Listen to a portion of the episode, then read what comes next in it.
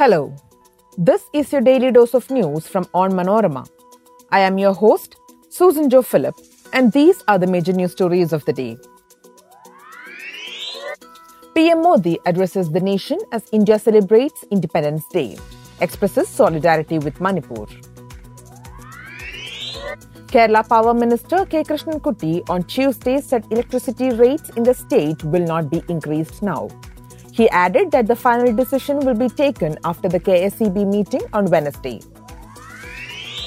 Next is an update on the Himachal rains. Two more bodies were recovered from the debris of the Shiva temple in Shimla, taking the death toll to 53.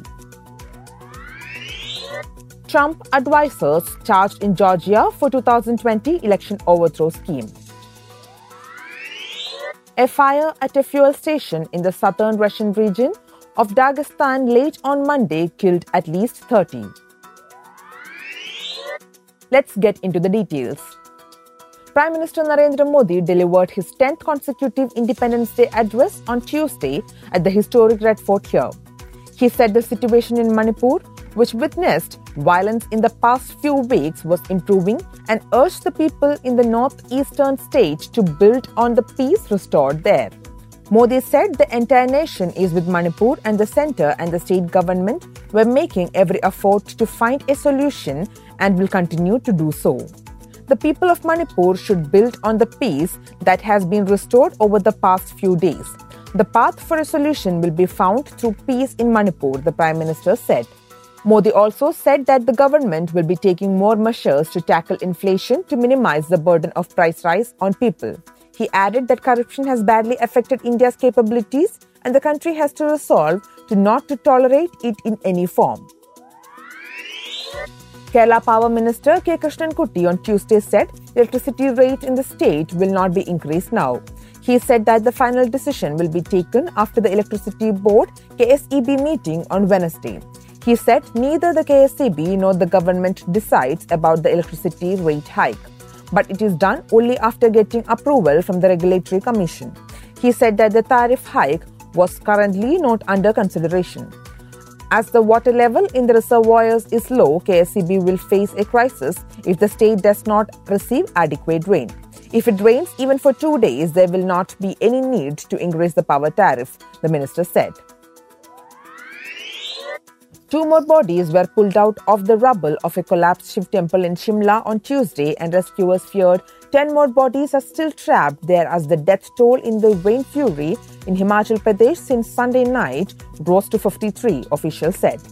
The number of deaths in the twin landslide sites in Shimla, Summer Hill, and Fagli has risen to 16, they said. Heavy rains battered Himachal Pradesh since Sunday, triggering landslides and cloudbursts that blocked several roads and led to house collapse incidents. The National Disaster Response Force NDRF and the Disaster Response Force SDRF resumed rescue operations at Summer Hill around 6 a.m., Deputy Commissioner of Shimla said.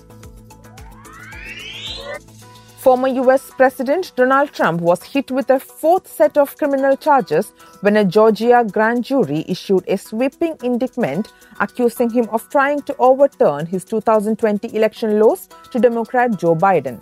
The charges brought late on Monday by Fulton County District Attorney Fani Willis add to the legal woes facing Trump, the forerunner in the race for the Republican nomination for the 2024 presidential election.